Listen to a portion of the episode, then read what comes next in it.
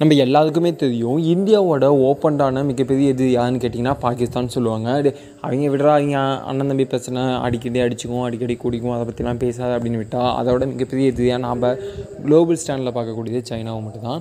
அப்போ சைனா இந்தியாவோட மிகப்பெரிய குளோபல் இது இருக்கும்போது இன்றைக்கி ஒரு மிகப்பெரிய கூட்டணியாக அமைஞ்சிருக்கு. என்னடா சொல்கிறதுனா ஆமாம் இன்றைக்கி ரஷ்யா கூட இந்தியா நிற்கிறாங்க ரஷ்யா கூட சைனா நிற்கிறாங்க ஸோ ரஷ்யா இந்தியா சைனா.